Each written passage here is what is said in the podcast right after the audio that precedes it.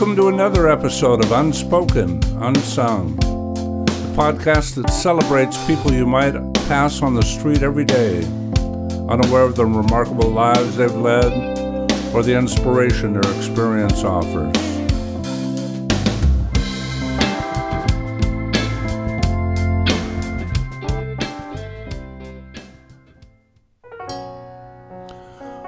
Roland Warren, former president of the National Fatherhood Initiative, wrote Love really is about choice. So only someone who has the choice to love you deeply can wound you deeply by not doing that. That wound can be incalculable in boys whose fathers abandon the family, leaving a single mother the tasks of being both sole provider and sole guide for her children in the face of her own pain. A 2011 report from the U.S. Census Bureau found that boys in father absent homes were almost four times more likely to be poor. The U.S. Department of Health and Human Services states fatherless children are at a dramatically greater risk of drug and alcohol abuse. Still, other studies indicate that fatherless young men are more likely to be excluded from school, less likely to attain thinking skills and professional qualifications in adulthood, Fatherless sons are statistically more likely to engage in antisocial or criminal behavior. Others, thankfully, break the mold, defy the odds, and live exemplary lives. You're about to meet such a man. His name is Greg Nelson.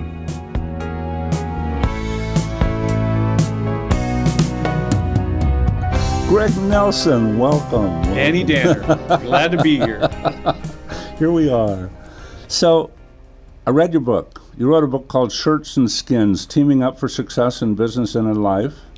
It's really an inspiring mix of business and philosophy as I saw it, um, both of which I really want to explore with you today. But um, I want to set kind of a philosophical tone coming into this.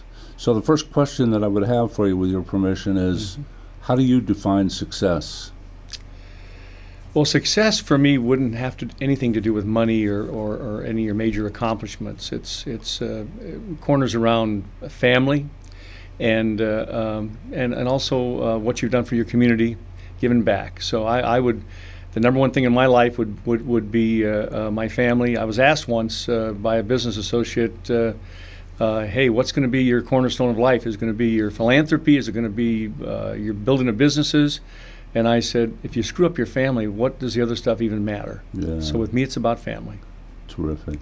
Terrific. Do you think there's any such thing as a self made man or woman?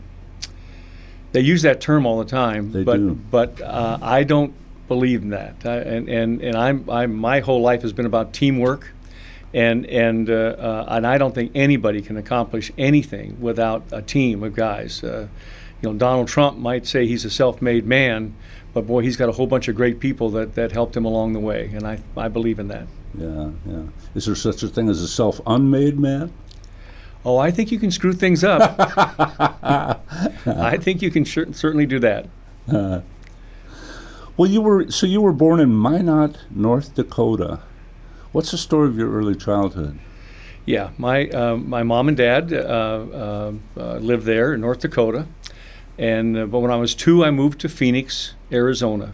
Mm-hmm. And uh, um, uh, my mom had an, had her brother lived there, and and so uh, um, and and I lived there till I was nine, nine years old when uh, uh, my dad ran away with another woman, left my mother and I with with my brother Doug, and and so then she came to California uh, looking for a job with some friends of hers uh, in Oceanside. Wow, you were at an age where that had to be devastating. You know, it's uh, thank God for a strong mom. She was the best, and and uh, so we moved to Carlsbad. Uh, we were the only uh, gringos living in, living in the barrio because it was cheap. Mm-hmm. And she worked at Hilton's Cleaners and and another retail store. And of course, that's how I became so acquainted with the Boys Club. Yeah, I recall that. We, we both grew up, I think we both probably arrived in Carlsbad roughly at the same time. But I do recall when I used to go to the, the boys' club, you were a fixture there. Yeah, we were there every day. My brother and I, uh, after school, we walked to the boys' club, and we were there till nine o'clock at night, uh, and then we would go home and have dinner. You know, in your book, you wrote about your father deserting you and your brother, and you said he was never again a factor in your life. I actually only saw him three other times. Uh-huh. Um, when I was a teenager, he showed up uh, at the boys' club. Uh, really? uh, and and uh, we we had lunch, and then again later on when I was in my uh, uh, late 30s, he showed up at my front door and knocked on the door, and and then. Uh, when I was in my 40s, he was dying of, of uh, cancer up in Spokane, and I flew up there and told him I forgave him, and and God bless him, and and uh, we've had a great life, and, and Uh-huh. so that was that was it. So those other two meetings must have been kind of tense. Yeah, I mean when you when you just kind of show up. Um, Yeah. But uh, um, it, you know, hey, it's we were blessed. We, we we were blessed. My mom did a great job, and and uh, um, um, I had plenty of great mentors in my life. Would you say that his abandonment of you all formed some of your values or helped shape them? Well, it it uh, so bec- because I didn't have a father. Um, I looked to other men and, and, and, and, and looked at how they treated their kids and you know all the different things that you learn. So, uh, um, oh, Louis Chase used to take me to all the father and son things uh, with his, his two sons, Rich and Tom, Mhm. and and uh, uh, and the, and then the boys club mentors, uh, the staff of the boys club. Uh, were very very important to me, particularly Doug Hall, the executive director of the club at the time. Yeah, yeah. What what brought about you forgiving your father?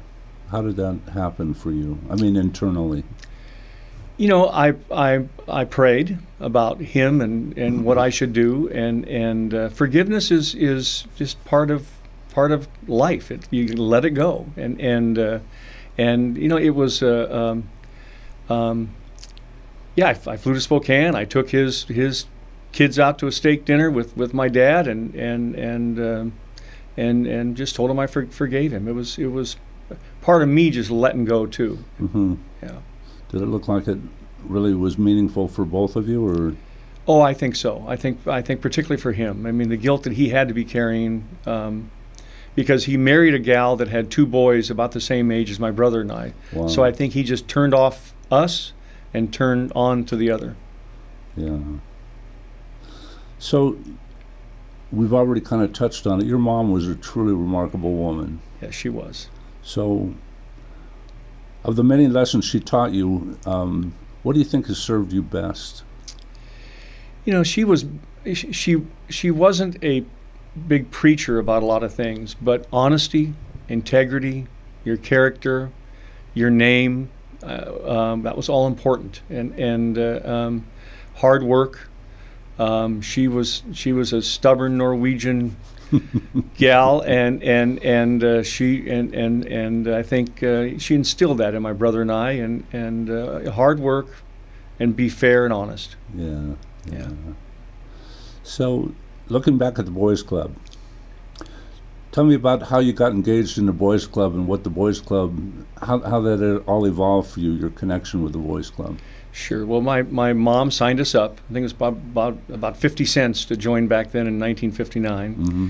And we went every day after school, and we participated in all the activities, and and uh, uh, from playing pool, ping pong, basketball, obviously, which is a big part of our life, and uh, became um, my safe haven, and and uh, and my also my first jobs. I, I, I when I was 11 years old, I, I I swept the wood shop at night, and I would sterilize the uh, boys' locker room with my old mop, and and and and. Uh, for I don't even know what I got paid, but that was my first job, and and uh, uh, I, I was always the cl- the club kid, and and uh, you know I was games room boy of the year at one point, and boy of the year, and you know, all the things you do, and, and that that uh, uh, while you're there every day. That acknowledgement must have meant the world to you then. You know, it was good. It was it was also good for my mom. I mean, that was a special thing for Oh, her. she yeah, she yeah. she was very proud, and and uh, uh, and then later on, my first career was it was boys clubs. So, how did that begin? Well, it uh, after after high school, I, I applied to be the uh, uh, um, athletic director at the Carlsbad Boys Club. So I ran the gymnasium, which was which was great, playing playing hoops and working with kids and coaching teams and and, and so on. Um, I then was offered a job at San Dieguito Boys Club by Doug Hall, my former mentor, because he left Carlsbad to start the San Dieguito Boys Clubs.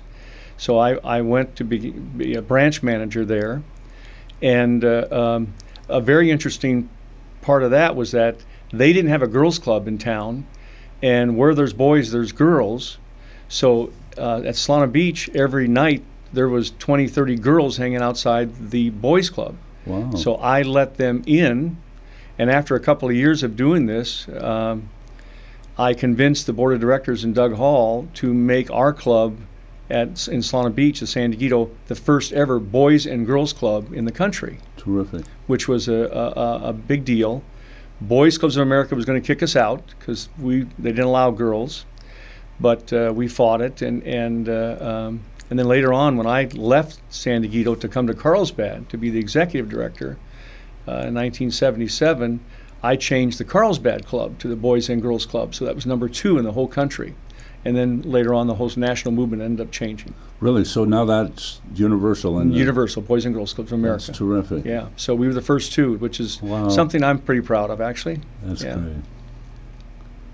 So, I'm thinking of some of the extraordinary people there. I remember Conti Rodriguez. Conti was the best. He was the best, and he died of that heart attack uh, at, a, at only like 22 years old.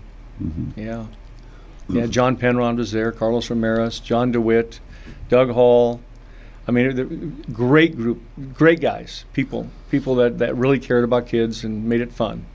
So, tell me about Doug Hall. Doug Hall, who just passed away last year, um, was my mentor since I was, I think, about 14 years old. And uh, a very special father figure to me, big brother figure. Uh, he he uh, uh, had a whole long career in, in, in boys and girls clubs, and and was and was the guy that changed the national movement by making San Diego the first club. He that that was a, a big deal. But Doug. Uh, um, Doug, Doug also was the first guy to to uh, to talk to me about Christianity, and and that you can't earn your way to heaven through brownie points. and I always remember that. that, that it was uh, uh, Doug that did that too. Yeah, Oh, that's good. Yeah, I've it's- never heard that one yeah. before. Can't earn your way there. It's all by grace. Yeah, Oh, that's too good. yeah. So, seems like some more really key people entered your life. Um, two come to mind right away Mark Nordquist, Ken Reed. Absolutely. Tell me about these guys. Well, they were my old buddies playing basketball, and and Big Mark uh, played football for the Philadelphia Eagles and a few other teams on his on his way out. Ken was an attorney, and uh, uh, we played in the rec basketball games. And Mark showed up one time with a piece of inner tube rubber wrapped around his knee that the trainer put on him, and and uh, um, and we ended up developing a little company called Donjoy uh, by by having some wetsuit repair shop uh, make some different things, and uh, uh, it was it was. Uh, uh, I went out and sold the product. They put the money in, named it after their wives, Donna and Joy. I had no money because I was a social worker, and uh, I sold the first products. And then later on, uh, uh, I left my job January 1, 1980, at the Boys Club, Boys and Girls Club, to uh, go full time at Donjoy. And uh, I ended up buying Mark out for a thousand dollars because a, li- a liability. He we, we had borrowed so much money. He said, "I got to get out of this thing," and uh, uh, so Ken and I, we we just worked our rear end off, and and uh, um, we're very very very fortunate uh, with that with that company. Well, it sounds like it wasn't for the faint of heart. No, we lost money seven years in a row, and I was spending half my time with bankers borrowing money and half my time selling product, trying to get uh, people to to uh, uh, to buy Donjoy. Oh, very great. Yeah. Another key player, Brad Mason. How did Brad come along in, in, in the whole scheme of things? Brad Mason, who's one of the brightest guys I've ever met, walked in my Boys and Girls Club in Solana Beach when he was 15 years old and, and asked if anybody was any good in ping pong. And um, I said, well, I can play. if you could see Greg's expression right now, you'd kind of think, yeah, yeah, yeah. And and he and and and I, I I beat him pretty badly, and he thought he was pretty good, and we became friends. I think I was 19 at the time. Uh-huh. He was 15, I think. Maybe I was 20. But uh, uh, and and uh, I became his lifetime mentor, uh, um, and uh, he he. Uh, uh, he started our manufacturing at, at DonJoy by sewing. That was his first job and uh, uh, we bought a sewing machine and and because we were having Body Glove make our products, uh, Uh-huh. the wetsuit uh, company. Then Brad started sewing, but he is uh, he he followed us all the way and.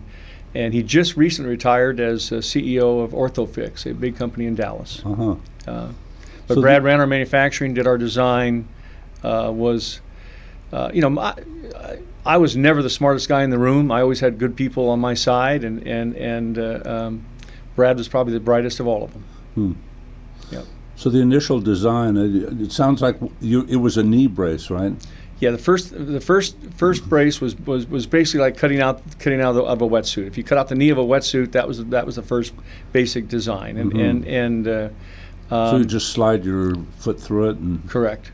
And then we we uh, uh, by 1980 we had five products. We had a we had uh, uh, a knee, elbow, wrist, back, and ankle, and uh, uh, we called that the total support system. oh, we it was pretty funny. You know, something that, that you hear a lot from people, or I've heard a lot, people kind of assume that when somebody is a, what, what you might say, life's been good to them, that they've achieved financial success, comfort, and all that sort of thing. A lot of times, it seems as though people kind of assume that the whole life that they've led has been easy. But you hit some bumps in the road there, didn't you? We had a bunch of bumps. Uh, sure, we did. I mean, it. it uh, life is never easy, I mean, it, and and uh, and you can choose to how. When bad things happen to you, whether it's in, in business or personal or whatever, you can choose to to uh, make an excuse and, and, and, and change your, your, your ways, or just attack it, put it behind you, and go forward. And I, I've always tried to have a positive attitude. I've always tried to say, okay, that we're, we're finished with that uh, the glass is still, you know, half full. It's not half empty. So let's move forward. Mhm. And, and that's kind of the way I always looked at things. It was, uh, um, but as a young man, young salesman, and everything, I, I listened to a lot of mo- motivational tapes. Uh, I was not a music guy in the car. I was I was uh, Zig Ziglar and and, and, and all the all the other guys out there that that uh, uh, kind of kind of get you motivated and Mhm. and because because you, you got to figure it out yourself. Uh, no one's going to push you forward. You got to do it yourself. Which sounds like one of the key words is commitment. Certainly, you have to be committed. And, and well, yeah, you, you know, I mean, I believe you have to have a plan. You got to be committed, and then you got to execute. Mhm. And, and and if you don't execute on your plan, nothing Yeah. gets done. So what what was the biggest bump you hit in the Don Joy Road? Uh, cash flow and money, obviously. Um, it was, and we had to bring on a business partner uh, and and sell a third of the company to him uh, because we can no longer borrow. When the banker tells you you're 17 to one upside down, that's not a good thing. so so uh, uh, uh, you know that that was tough. Competition. You know, there was 23 neoprene companies making neoprene products, which which made us go into rigid bracing. So we had to, we had to, we had to change our direction Uh huh. um, and and uh, uh, and that's a whole skill set, a whole different, uh, uh, uh, whole whole different deal. So, uh, but we continue to develop new products. Um, uh, you know, I was out with customers all the time, and I tried to separate ourselves from the other competition by giving a piece of our, yourself to the customer and making making their job better. And uh, you know, that's how we we uh, um we did it. So Brad was the designer. So he how did he acquire the the skill set to start designing some of these other things? he was his his he's just very very very bright. And he also had a brother jeff mason who was also you put those two together and they were like five guys. They were so smart. And and they could design virtually anything. And self-taught. I mean they were not educated engi- eh, engineers. They they just were uh, uh, uh, uh, both of them brad i think might have a degree from MiraCosta in something, MiraCosta Junior College. You know, I got my AA in music there, which really was beneficial. Um, and and uh, uh, Jeff, I don't even know if he ever went to college, but those two guys could design anything. Well, that's what's striking right at, at this point in the, the story is that we got the boys club crew, none of whom had any experience whatsoever in orthopedics, launching a company, both designing ways to build a product as well as to build a business, and it worked. And it worked. And it worked. That's phenomenal. We had a great team, and plus, there's a guy named Bill Bew that came into our, our, our picture too because he was one, probably the best salesman, the Pied Piper of sales. And it took me a few years to convince him, but he finally joined us too. And and uh, you you when you when it was Brad, Bill, and myself, that was a pretty good uh, team of guys. To, uh, mm-hmm. uh, and it was the and it was the it was the 80s. It was the wild wild west of orthopedics. This new thing called arthroscopy was just starting. Yeah. And and and it was just a whole different uh, uh, mindset of, of can do, and and let's do it. Let's get it done. So at that point in time, really, th- such things as knee replacements weren't really happening that much. Well, they were happening, but it was, it was a tougher, a lot tougher surgery. Uh, um, Yeah. But it, it was, and, and it was a time when um, the older orthopedic surgeon said, "You got to zip, you, you got to have a long, you got to open it up to see it. How can you fix it without seeing it?" And then the younger guys were saying, "Well, we can see this through this new thing called a scope and a camera, and we don't need an eight-inch incision. We we just need three one-inch incisions." And and uh, I, those debates in the early '80s were, were really pretty amazing. Wow. So that that had to be pretty exciting for you too. Again, you know, coming from a, a background education in music, Yeah, right. and then the, the story of life at the boys' club, to begin to acquire all this medical fount of knowledge. oh yeah. Well, we we we, you know, you know, once again, we got good people on our team. It sounds like some of them were docs that were willing to work with you. Uh, there was Gary Losse, the Charger doctor. He was brand new back in the early '80s. One of my best friends. He passed away last year, uh, and and uh, uh, he he gave us a lot of good advice. Uh, Rob Heidt, in Cincinnati, the Bengal team doctor, uh, a lot of good advice. Countless guys that we knew that that and we they became friends, and and um, you know it, it's it's once again you you ask questions. You know how how can I help you? How can I make you better? What's easier? And, and So the did that. competition really, it, I don't, it, was was it you and your organization that focused more on sports medicine than the competition did? No, they all they every everyone did. Everyone was after the same customers. Um, Mm-hmm. and and uh, the same thing with neoprene with our products, and then later on in rigid bracing, and then in post-op bracing, and and and back bracing. I mean, we- you know, we, we had a full line of, of all the different products. Um, we we uh, we came up with the first off-the-shelf ACL brace, the four-point ACL brace, which was very important anterior for the anterior cruciate ligament tears, Mhm. and uh, um, that was one thing that catapulted us ahead of the, the rest of the group. Uh, we also uh, went to the doctors, the orthopedic surgeons, and uh, in the early in the early years of bracing, they, they sent everything to the orthotist prosthetist to, to put braces on, Mm. and we taught the doctors, uh, showed them how they could they could do their they could their techs could put the braces on because it was off the shelf, and they could build the insurance companies and and, and, and profit from the bracing. So. Mm. Mhm. Um, and when you go into a doctor's office and say, "I can help you make more money," you, they listen. Yeah, yeah. So you went from being obviously, it, it sounds, you know, to me it sounds like, especially with the body glove thing, it reminds me of the old days of surfing when the surf shops were in these small little garage things and people were shaping and glassing outside and all that sort of thing. It sounds as though you almost started at that small a level. Oh, we did. We were very small. You know, I, I mean, we, uh, you know, in my book it shows. I, I think our, my sales the first month that that uh, uh, January 1, 1980, uh, were ten thousand dollars. Um, and when I left in '95, we were doing, I don't remember what it was, eight nine million a month. You know, hmm so more than that actually. But in, in one thing I read too was there was a really touching moment that you had. It was sounds like it, there was a day that you came home early from work, and you had been with the bankers all morning, and you came home. Sounds like you were pretty discouraged and just kind of going, "Well, who knows? And a certain lady in your life Yep. really came through that day, didn't she? She and has from the day we've met. That was the luckiest day of my life, I think, is is, is meeting Barbie. But um, yeah, it was. I the bankers had, had had had I convinced him to lend us some money. And and uh, but I knew that our chances of ever paying it back were going to be very slim. And uh, uh, so we were going to have to bring in partners, do something. But I, I was so discouraged. I came home and I poured a big glass of scotch, and and she came home with the kids from school. And she said, "What are you doing here?" And I went outside and and and uh, I said, "Honey, I think we're going to lose everything. I think uh, um, I think it's over." I, I convinced the bankers, but I, and and, uh, and she put her arms around me and she said, "Can you afford a cardboard box?"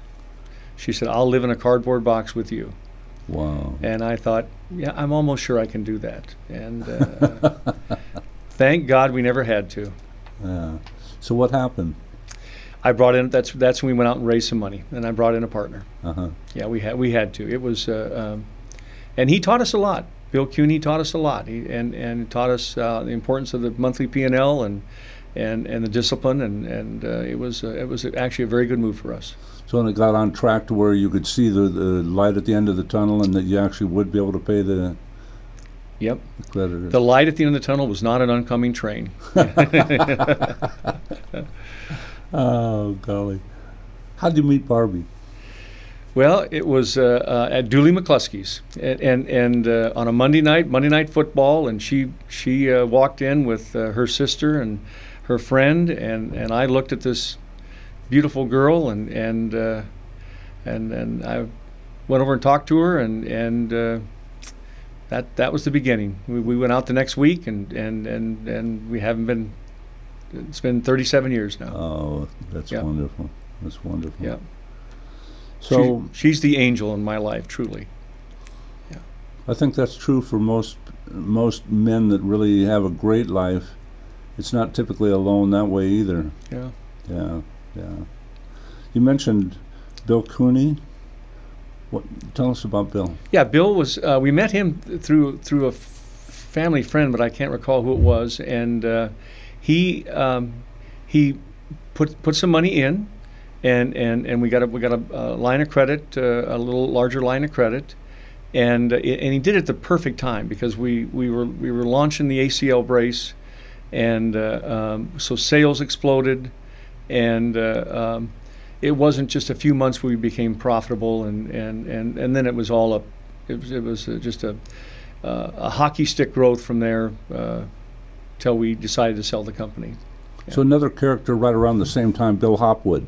Bill Hobson. Hobson. Hobson. Hobson. Yep, hired him. He he came in to be the CFO, and and uh, um, uh, he uh, he was excellent and and uh, had both feet on the ground always, and and, and we had truthful numbers. Um, which, which in a business you have to have truthful numbers because if you start faking yourself out, you're that, that's not a not a not a good thing. Yeah. But Hobson was was our finance guy, and then he also continued with us. At that point, had the dream team completed itself? Was that Yeah, I think so. I think that I think you could say that because we had we had all parts of the business covered with with I, I think very strong people. so? What brought about the sale of the company? Well, it, it uh, the sale was was uh, um, Ken Reed was was going to sell his shares to Bill Cuny because Ken was uh, fin- getting finished with the business and and and uh, um, he was running the retail part of our business, which wasn't doing very good, and so he he was just. I think a little frustrated, so he was going to uh, sell the business to CUNY, which I did not want that to happen because I didn't want to uh, uh, be working for Bill Cuny by himself. Kenny was my partner, and and so I went to Bill and I said, "Let- "Let's sell the whole thing." And and uh, um, so in, in the September of, of '87, we we finally sold to Smith and Nephew, and uh, um, for for uh, about ten times profits at the time. And I stayed on as CEO, but Smith and Nephew was a was a great company. They're like the Johnson and Johnson of the United States, uh, Mhm. but they're a, uh, a British company. I reported to Jack Blair, who's still my friend. I still play golf with him a few times a year and talk to him. And uh, um, I stayed on for seven years as CEO and continued the growth of the company and basically ran it like my own company. Um, uh, was it publicly traded or private? Publicly traded. So did that change your philosophy of business and how you had to operate? Didn't change mine. They tried to change it. they tried to change it, but uh, we didn't. Uh, um, uh, we, were, we were still growing 25, 30% a year. Uh, profits were soaring through the roof. Um, it was uh, um, it was it was it was a, it was a good time. You know, I learned I learned to, to deal with the corporate. Uh, um, uh,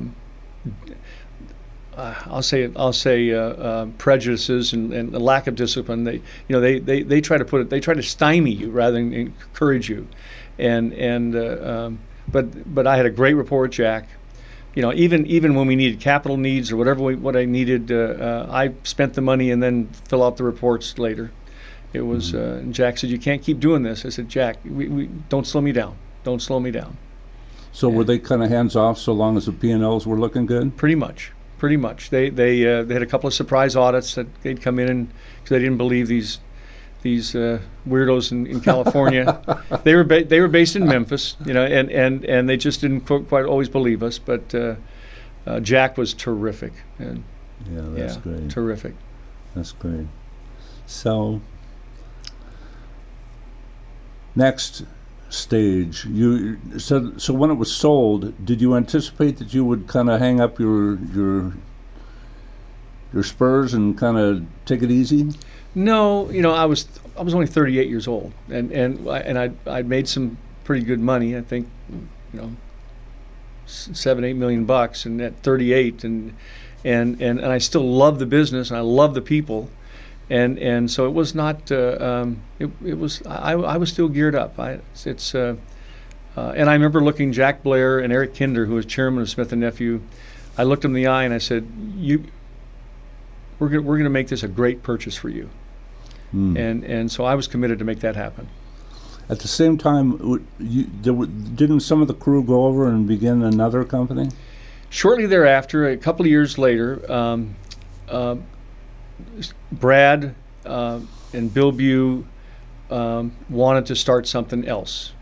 And so we ended up meeting and we were going to start a rehab company and we called it Breg. Because Brad and I had this already had a corporation called Breg that we were going to we were going to do some developing, but we never did.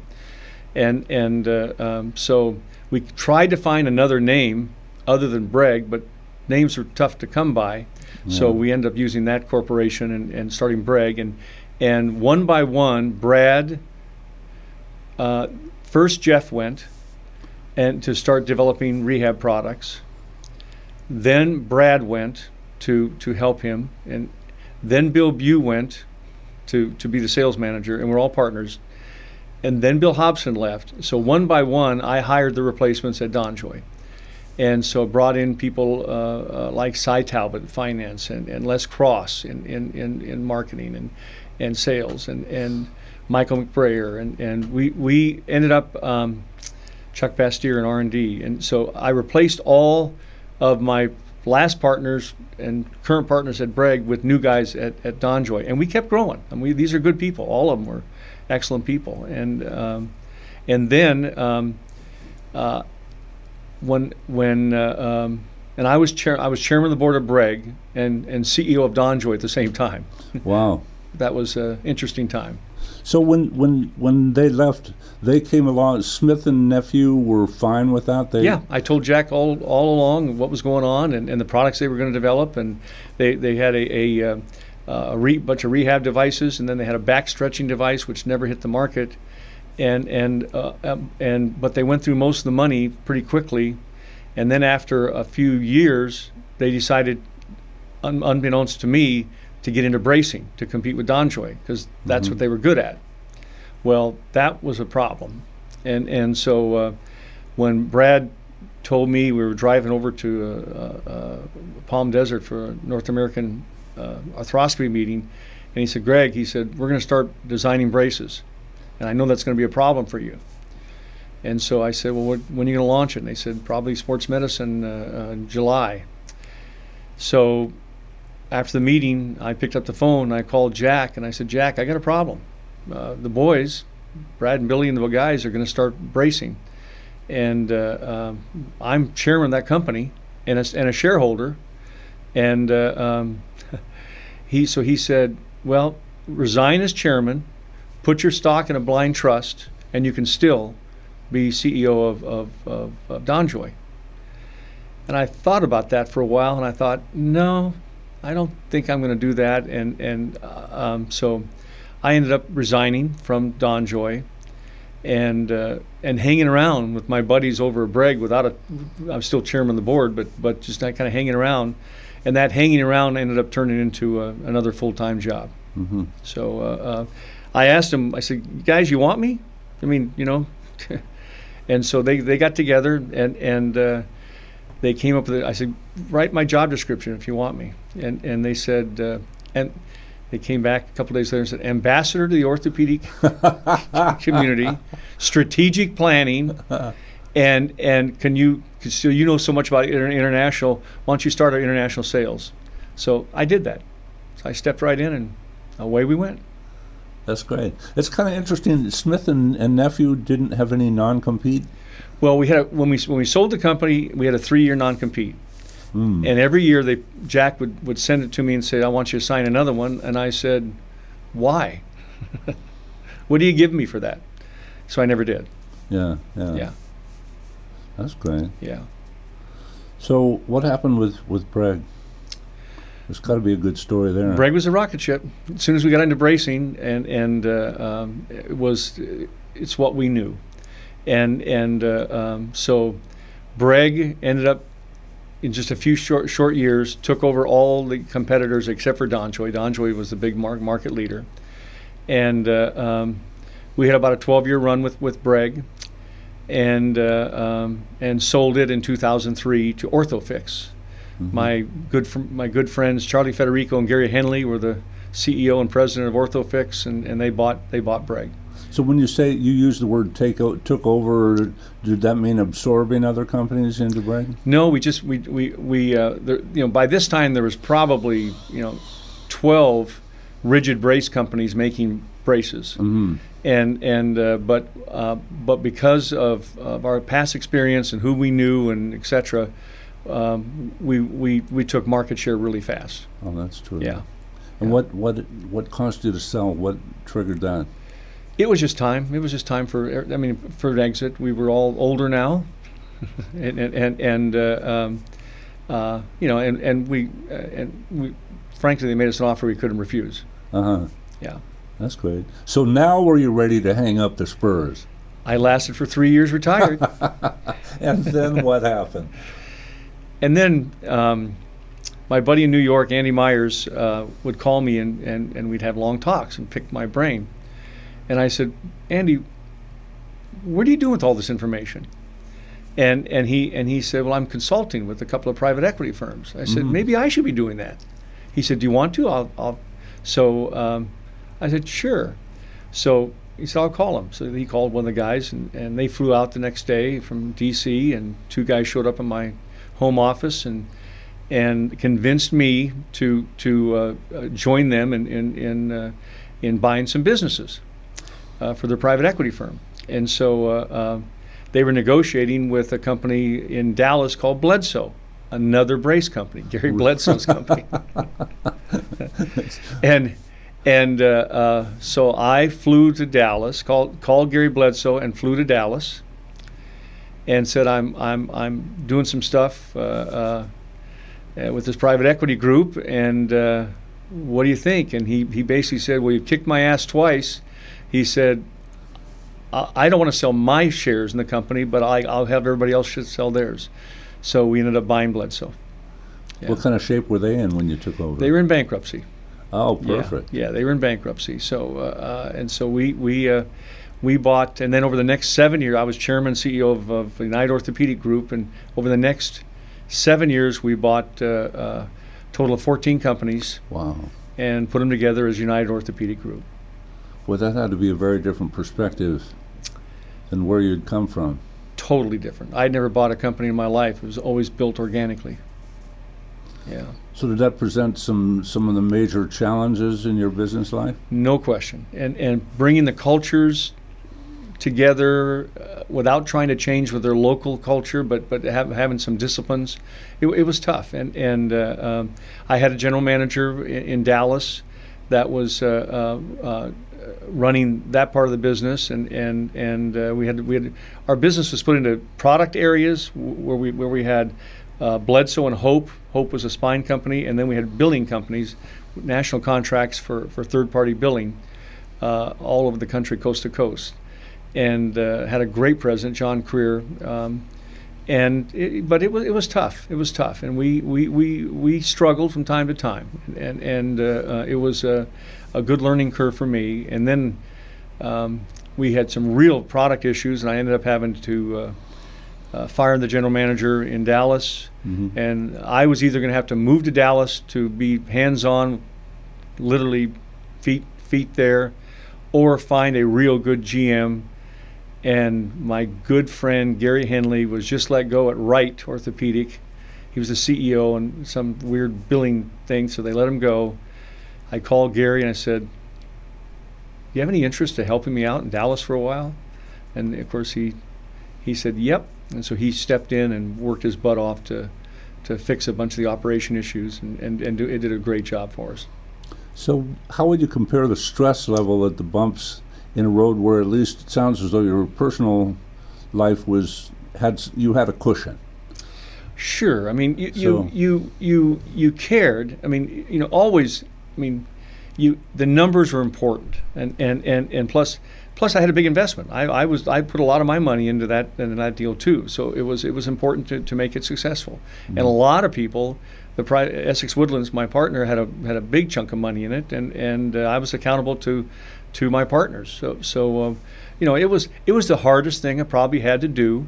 To be honest, uh, uh, I, I, was uh, um, going to Dallas often and, and, and on the phone often and video conferencing every day and, and handling issues. I mean, that's what you do when you when you're tackling a problem. You you know, you, you, don't bury your head and run. You, you, get in the ready position and attack. I mean, that's, of course, you got bigger temptations to bury your head. yeah, I mean that that's the that's the deal. So we we uh, but but and then um, it just so happened that that uh, we merged that company with our ba- our last company, Breg.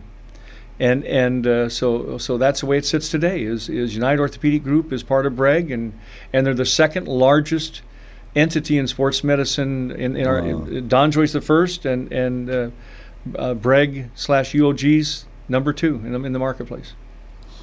You know, there's one other business you got into that just sounds off the wall to me, coming from all this.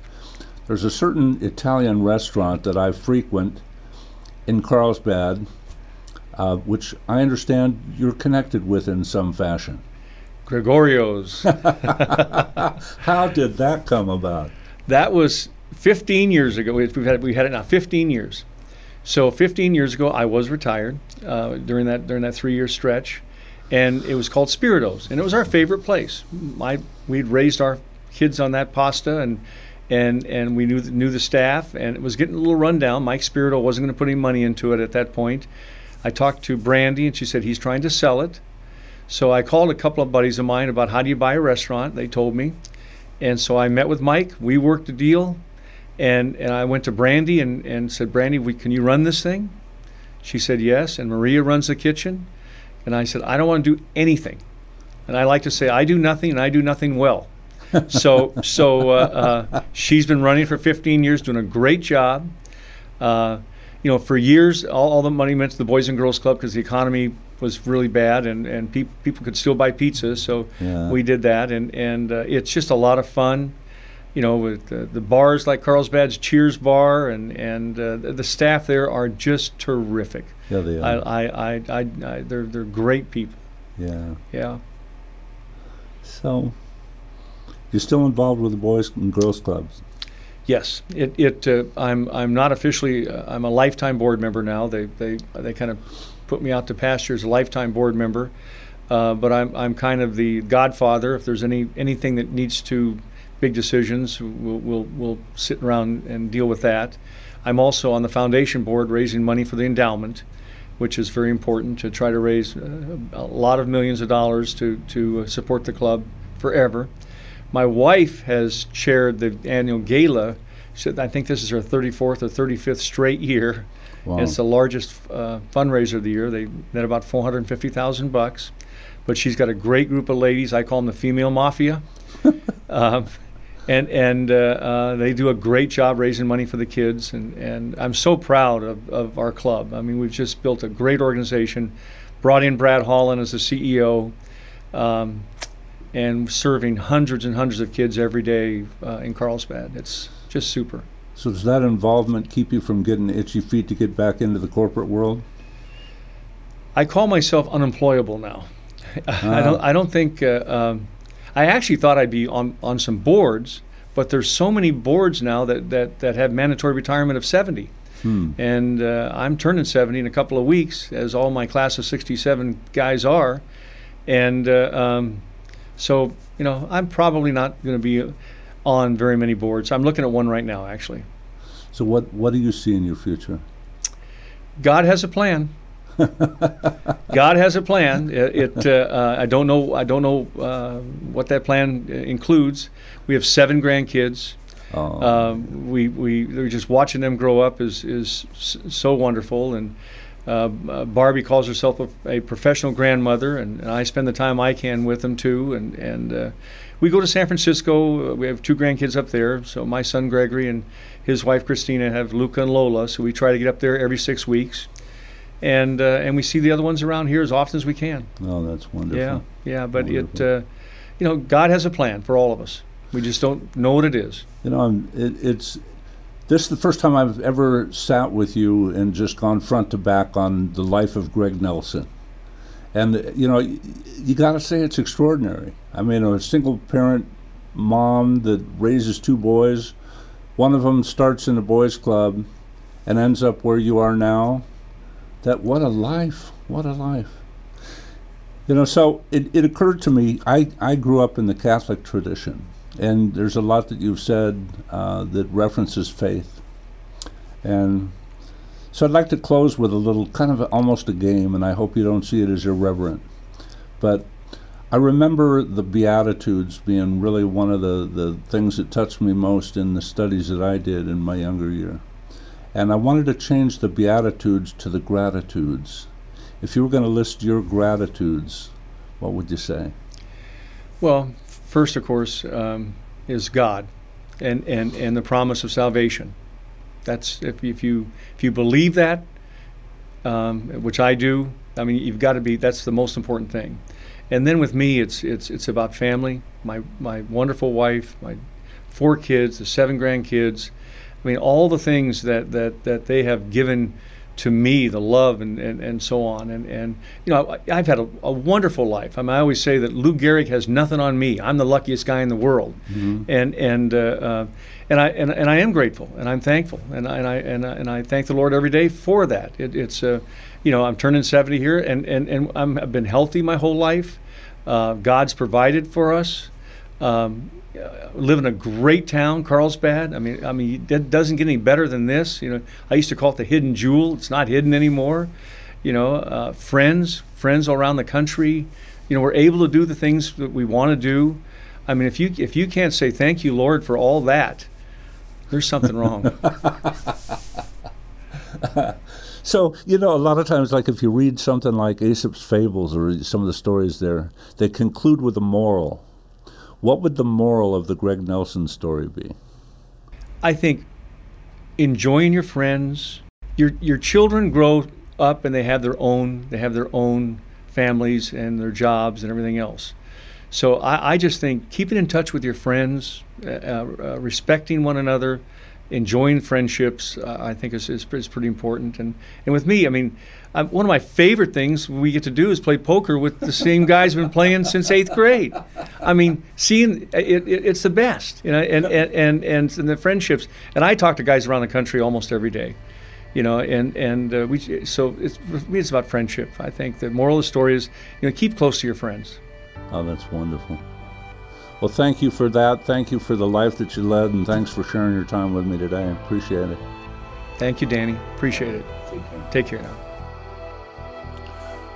Greg Nelson directly answered some important questions we face at some point in life. What is success? How important are the people in our lives? What have we got to be grateful for? What values keep our lives on course? Greg's story is a reminder that we're not alone. He doesn't claim to be a self made man. Given his early life, it's easy to see why family is so important to him. He had a terrific mother. He also credits the direction and support he got as a young member of the Boys Club with helping set his life's course on track. Greg's chosen path and the values that guided his journey have been immensely rewarding. For me, the most important takeaway I got from my conversation with Greg is that whether we had the same opportunities as anyone else, one of life's supreme rewards is in giving Nothing puts us back on track quicker or more powerfully than assisting someone else. And for me, this may be Greg Nelson's highest achievement.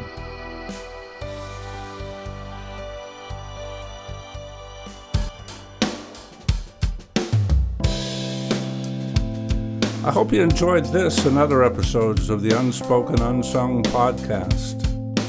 You can subscribe to Unspoken Unsung on Apple Podcasts, Stitcher, Conversaire, Spotify, and Google Podcasts. If you enjoy Unspoken Unsung, please give us a like and a review wherever you listen to podcasts. This episode of Unspoken Unsung was recorded at the Conversaire Studio in Carlsbad, California. Our recording engineer was Martin Danner. Post production recording and mixing was done at Brother Rock Productions, also in Carlsbad, California. Ken Langen was the engineer. I'm your host, Dan Danner. Please join us again for the next episode of Unspoken Unsung.